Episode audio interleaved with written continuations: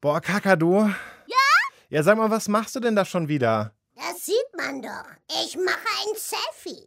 Und dann schreibe ich drunter, Hallo Leute, ich hänge in der Karibik ab. Kakadu, ich weiß, es ist Urlaubzeit, du würdest gerne in den Urlaub fahren, aber du bist nicht in der Karibik. Du bist hier im Kakadu-Studio und du störst hier bei der Podcastaufnahme. Ach, das merkt doch keiner. Die Fotos sehen voll echt aus. Hier, guck mal, mit Liegestuhl. Vogel, kein Mensch glaubt dir, dass du in die Karibik geflogen bist. Ich habe dich noch nie weiter als bis zum Kühlschrank fliegen sehen. Autsch. Ach, komm, komm aber nicht traurig sein. Du, du kannst mir stattdessen hier beim äh, Podcast aufzeichnen helfen. Geht heute auch ganz viel um Urlaub und Ferien. Eins, zwei, eins, zwei. Kann man mich hören? Boah, Kakadu, ob man will oder nicht, dich hört man einfach immer. Nice. Deutschlandfunk Kultur. Kakadu, der Kinderpodcast. Und damit rein in euer Kakadu-Update, der Podcast mit den vielen kleinen Fragen. Ich bin Fabian und weil gerade Sommer ist, die allermeisten von euch Ferien haben, gibt es heute vor allem viele kleine Urlaubs- und Ferienfragen. Wir klären, was ein Souvenir ist und wie man ein gutes Souvenir findet. Wir haben einen Urlaubsgruß von der Achterbahn bekommen und wir klären, wie es ist, das erste Mal ohne Mama und Papa in den Urlaub zu fahren. Starten tun wir aber mit eurer Frage von der letzten Woche und die kommt von Merle. Hallo, ich bin die Merle, sechs Jahre alt und ich wollte euch fragen, wenn man Geld in der Stadt findet und das nicht gleich mitnimmt, ab wie viel Euro muss man das dann in Fundbüro abgeben? Und Merle hat mir auch verraten, wie sie auf die Frage gekommen ist. Im Kindergarten haben wir im Mittagskreis gelernt, dass man so einen 50 Euro in Fundbüro abgeben muss. Da habe ich mich dann gefragt, ab wie viel Euro man das jetzt in Fundbüro abgeben muss. Und Merles Frage, die klären wir jetzt mit Marco Flug vom Fundbüro der Berliner Verkehrsbetriebe. Hallo. Hallo. Marco, wenn ich jetzt irgendwo Geld finde, zum Beispiel in der Bahn, ab wann, also ab wie viel Euro muss ich das abgeben? Nicht nur ab Euro, sondern ab einen Cent sogar. Ah, ab einen Cent? Ja. Jeder herrenlose Gegenstand ist als Fundsache zu betrachten. Und was macht ihr dann, wenn jemand zu euch kommt und äh, 10 Euro abgibt zum Beispiel? Es wird in eine Datenbank eingepflegt, dann hat der Kunde sechs Wochen lang Zeit, ähm, wenn er es nachweisen kann, dass es seins ist, das Geld wieder abzuholen. Okay, aber gerade bei Geld, wie, wie kann ich denn nachweisen? Sagen wir, ich habe 50 Euro in der Bahn verloren. Wie kann ich denn dann nachweisen, dass das meine 50 Euro sind? Also zum Beispiel dann, an welchem Tag, welche Uhrzeit, welche Linie, wenn eventuell noch ein Zeuge dabei ist, dann passt das schon. Wie sieht es denn mit anderen Sachen außer Geld aus? Also wenn ich jetzt zum Beispiel ein Tablet oder ein Handy finde, darf ich das dann behalten? Nein, auf gar keinen Fall. Gar keine Fundsache darf behalten werden. Also Fundsachenunterschlagung ist kein Kavalistdelikt mehr. Das ist schon eine reine Straftat. Und jeder Gegenstand, der einem ja nicht gehört, ist als Fundsache abzugeben. Was passiert denn mit den Sachen, die bei euch im Fundbüro landen, die dann aber niemand abholt? Die schauen wir uns nach sechs Wochen an, nach, nach Ablauf der Aufbewahrungsfrist. Wenn sie versteigerungswürdig sind, werden sie versteigert. Wenn nicht, landen sie im Müll oder halt bei wohltätigen Zwecken. Was heißt versteigerungswürdig? Na, zum Beispiel, wenn es ein guter Rucksack ist, der neuwertig ist oder nagelneu ist, der kann versteigert werden über ein Auktionshaus. Was ist denn das Verrückteste, was jemals bei euch im Fundbüro abgegeben worden ist? Verrückteste? Mhm. Verrückteste hat viele Sachen, Beinprothesen, Glasaugen, oh, Gehhilfen, Couchgarnitur, Elektroherde. In Cou Couch, da hat jemand eine Couchgarnitur in der Bahn stehen lassen. In der U-Bahn, ja. Äh, und ein Elektroherd auch. Elektroherde gab es auch schon, ja. Und habt ihr den Besitzer gefunden? Nein, da nicht. Das ist, das ist dann mehr entsorgt worden, denke ich mal. Und was, was ist so mit Geld? Was ist so die höchste Summe, die da jemals abgegeben worden ist?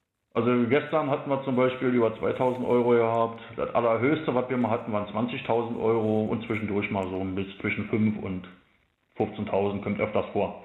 20.000 Euro. Ist Ja. das abgeholt worden? Wie ist denn das da gefunden worden überhaupt? Ist im Bus gefunden worden damals, ist auch abgeholt worden. Derjenige wollte ein Auto kaufen und hat dann halt seine Tasche mit dem Bargeld stehen lassen im Bus. Und war heilfroh, dass er es wiedergekriegt hat. Also fassen wir nochmal zusammen. Äh, grundsätzlich, egal was ich finde, muss ich immer abgeben, auch wenn es nur ein Cent ist. Wie verhalte Ja. ich mich denn richtig, wenn ich etwas gefunden habe? Wenn ich was gefunden habe, entweder gebe ich es gleich dem Fahrer, also an der möglichen nächsten Stelle, wenn er anhält, an der Haltestelle oder an der Endstation, je nachdem. Oder ich übergebe es der Polizei. Was tun, wenn ich Geld oder etwas anderes finde? Auf jeden Fall abgeben, auch wenn es nur ein Cent ist. Das hat uns Marco Flug vom Fundbüro der BVG auf die Frage von Merle erklärt. Marco, vielen Dank. Gerne. Mach's gut, ciao. Ciao. Und jetzt, äh, wo wir wissen, dass wir eigentlich alles ins Fundbüro abgeben müssen, nochmal kurz bei Merle nachgehört. Merle, wärst du eine ehrliche Finderin? Würdest du alles abgeben, was du da findest? Egal, was du findest? Also, ich gebe das sehr gerne ab. Also nicht sehr gerne, aber das ist dann halt so, dass das jemand anderen gehört. Ja, äh, je nachdem, was ich da finden würde, würde mir das tatsächlich auch schwer fallen. Vom Fundbüro geht's jetzt aber wirklich.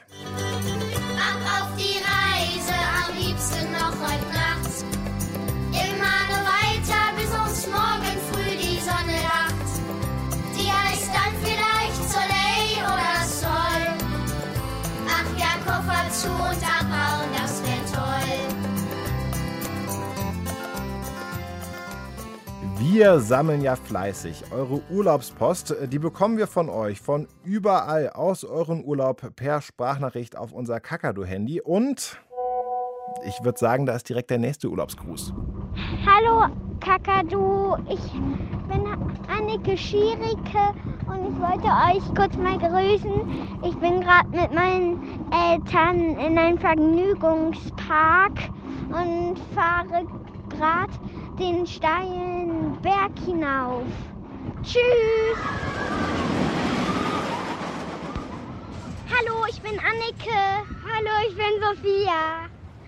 Und wir beide sind gerade in, äh, in der Geisterbahn und wir gruseln uns gerade hinterher. Tschüss, Kakadu. Und die Geisterbahn gibt eine coole Looping. Wenn ihr uns gerade auch in euren Ferien hört, schickt uns Urlaubspost. Erzählt uns von dem, was ihr gerade erlebt. Egal, ob ihr im Urlaub seid oder eure Ferien zu Hause verbringt, schickt uns eine Nachricht auf das Kakadu-Handy.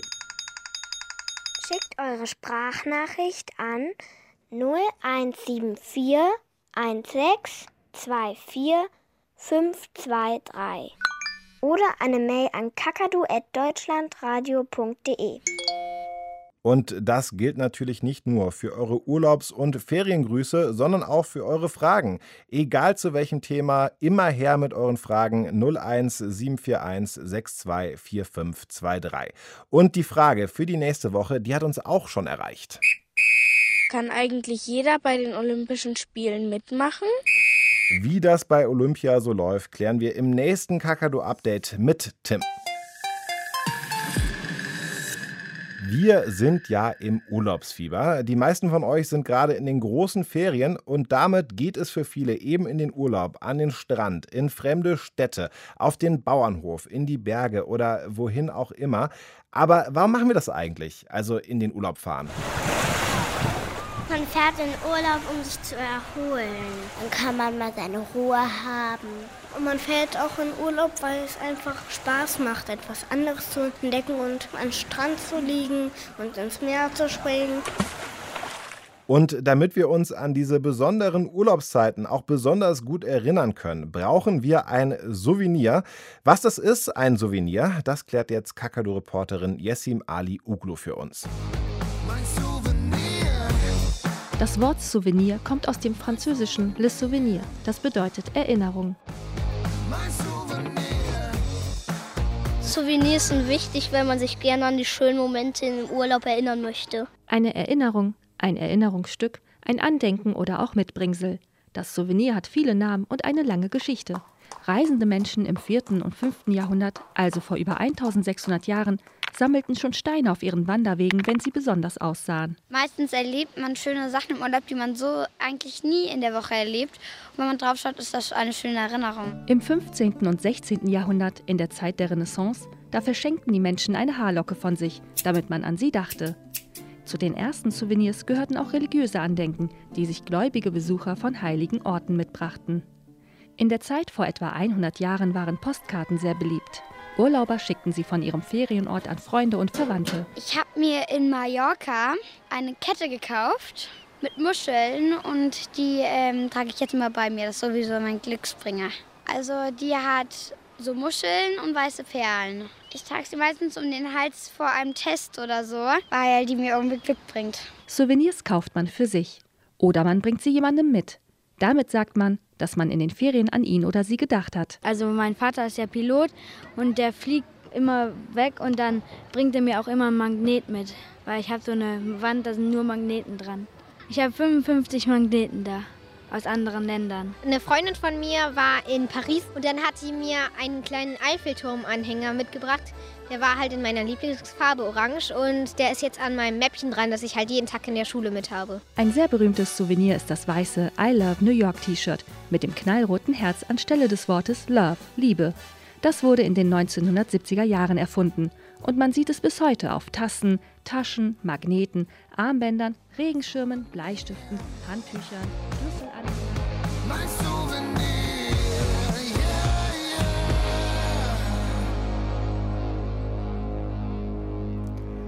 Und so ein perfektes Mitbringsel oder Andenken ist gar nicht so leicht zu finden.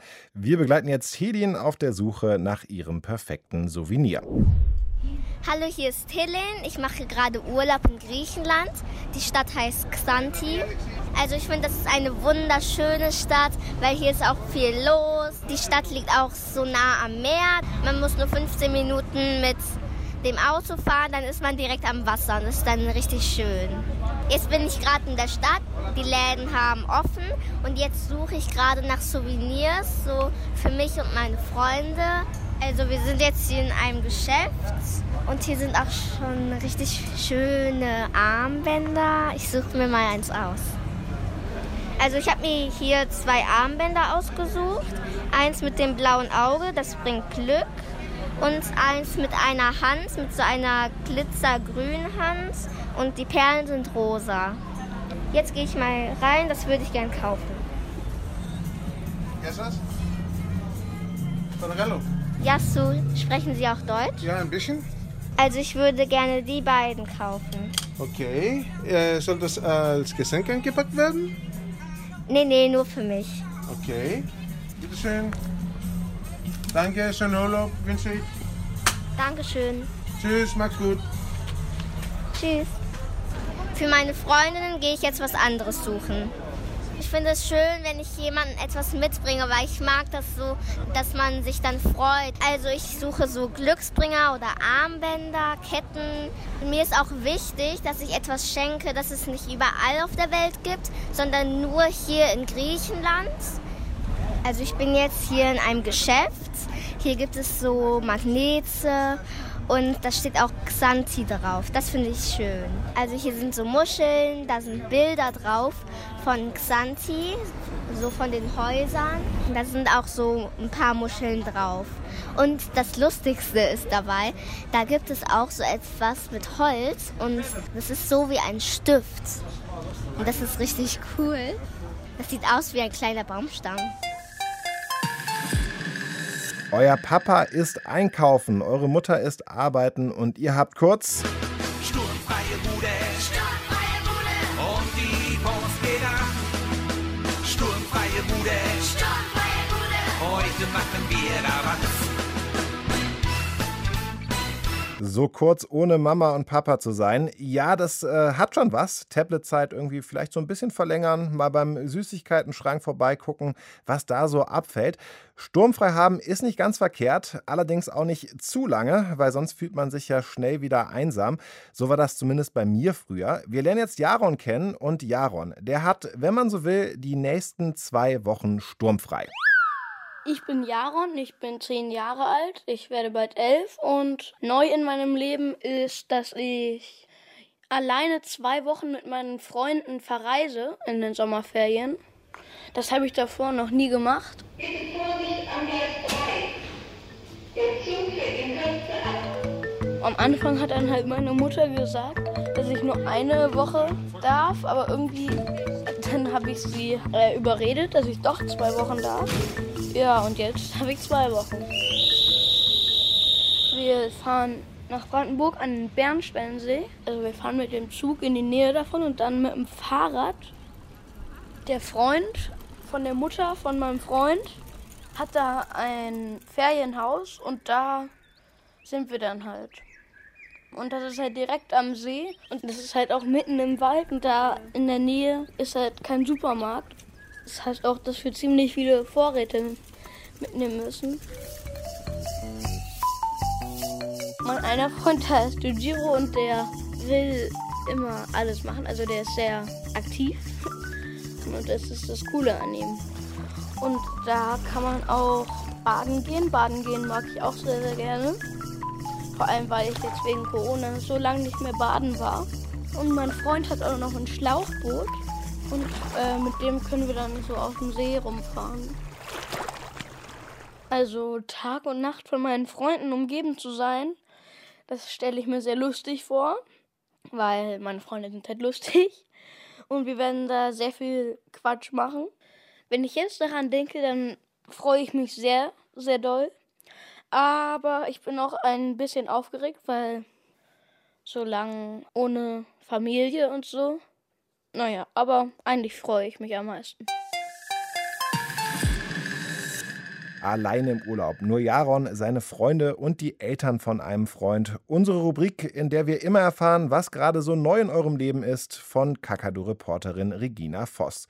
Und damit sind wir auch schon fast wieder am Ende von eurem Kakadu-Update in der Urlaubsfragen-Edition. Alle unsere Podcasts, die findet ihr im Netz kakadu.de und überall, wo es Podcasts gibt.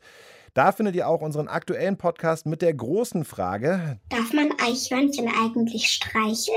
Darf man Eichhörnchen eigentlich streicheln, lautet die. Falls ihr den noch nicht gehört habt, einfach mal runterwischen oder scrollen und auf Play drücken. Das lohnt sich auf jeden Fall. Kannst du das nochmal sagen? Das lohnt sich auf jeden Fall. Ich bin Fabian und sag schon mal Tschüss für heute. Das letzte Wort, das hat jetzt aber wie immer Kakadu-Reporter Christian Neugebauer mit euren Nachrichten. Tschüss, macht's gut. Es hat geregnet und geregnet und geregnet in Massen. Starkregen nennt man das. Und der hat zu großen Überschwemmungen geführt. In den Bundesländern Nordrhein-Westfalen, Rheinland-Pfalz und Bayern. Kleine Bäche wurden innerhalb kürzester Zeit zu reißenden Flüssen, die über die Ufer traten und vieles weggerissen haben. Menschen starben oder wurden verletzt. Das Wasser hat Häuser zerstört, ebenso Straßen und Bahnstrecken. Die Bundesregierung will helfen und schnell mehrere hundert Millionen Euro zur Verfügung stellen. Aber die Regierung muss noch mehr tun beim Klimaschutz. Denn die Experten sind sich einig, das Unwetter war eine Folge des Klimawandels. Klimawandel bedeutet, dass es auf unserer Erde immer wärmer wird. Als wichtige Ursache dafür gelten klimaschädliche Gase wie Kohlenstoffdioxid, das zum Beispiel aus Schornsteinen oder dem Auspuff von Autos mit Benzin- oder Dieselantrieb kommt. Und diese Abgase führen dazu, dass es immer wärmer wird. Auch die Luft. Warme Luft kann aber viel mehr Wasser aufnehmen und daraus wird dann auch mehr Regen. Und deswegen verlangt der bayerische Ministerpräsident Markus Söder jetzt auch das, was Umweltschützer schon lange fordern, mehr Klimaschutz und zwar schnell. Wir brauchen schon einen Klimaruck in Deutschland. Es war ja ein Weckruf. Es ist nicht mehr die Planbarkeit zu sagen, man kann das vielleicht vorhersehen. Nicht vorhersehbar. Wetterforscher hatten schon einige Tage vorher vor schweren Unwettern gewarnt. Und die zuständigen Behörden haben die Warnungen auch veröffentlicht, zum Beispiel durch Rundfunkansagen. Es gibt eine Unwetterwarnung, gewarnt wird vor starkem Dauerregen in vielen Teilen von Rheinland-Pfalz. Auch über die Warn-App Nina vom Bundesamt für Bevölkerungsschutz und Katastrophenhilfe wurde gewarnt, aber irgendwie kam das bei den Menschen nicht an. Jetzt gibt es die Überlegung, in Zukunft wieder mehr Sirenen zur Warnung einzusetzen und jedem Handybesitzer in einem betroffenen Gebiet automatisch eine Warn-SMS zu schicken. Weil viele Menschen in den Katastrophengebieten jetzt erstmal eng zusammen in Notunterkünften leben müssen, gibt es die Sorge, dass sie sich so mit dem Coronavirus anstecken könnten. Deswegen gibt es nun besondere Impfaktionen für sie. Eine spezielle Impfaktion gab es am Wochenende aber auch im Bundesland Niedersachsen für Kinder und Jugendliche ab 12 Jahren. Denn von 100 Kindern und Jugendlichen unter 18 Jahren sind in Deutschland nur fünf zumindest einmal gegen Corona geimpft. Experten empfehlen bisher aber für diese Altersgruppe nur dann eine Impfung, wenn diese Kinder und Jugendlichen eine Krankheit haben, durch die sie vielleicht gefährdet sind. Und die Eltern müssen auch einverstanden sein. Corona-Schutzimpfungen gibt es nicht nur für Menschen, sondern auch für Tiere. Der Zoo in der US-amerikanischen Stadt Oakland impft viele seiner Tiere gegen das Coronavirus. Als erste waren Bären, Pumas, Frettchen und Tiger dran. Andere Tierarten sollen folgen. Ihr Impfstoff wurde extra für sie hergestellt. Begonnen mit der Impfaktion hat der Zoo in der US-amerikanischen Stadt San Diego. Dort wurden als erstes Menschenaffen geimpft, denn dort hatten sich acht Gorillas mit dem Virus angesteckt, vermutlich von ihren Pflegern. Und auch hierbei geht es um Corona.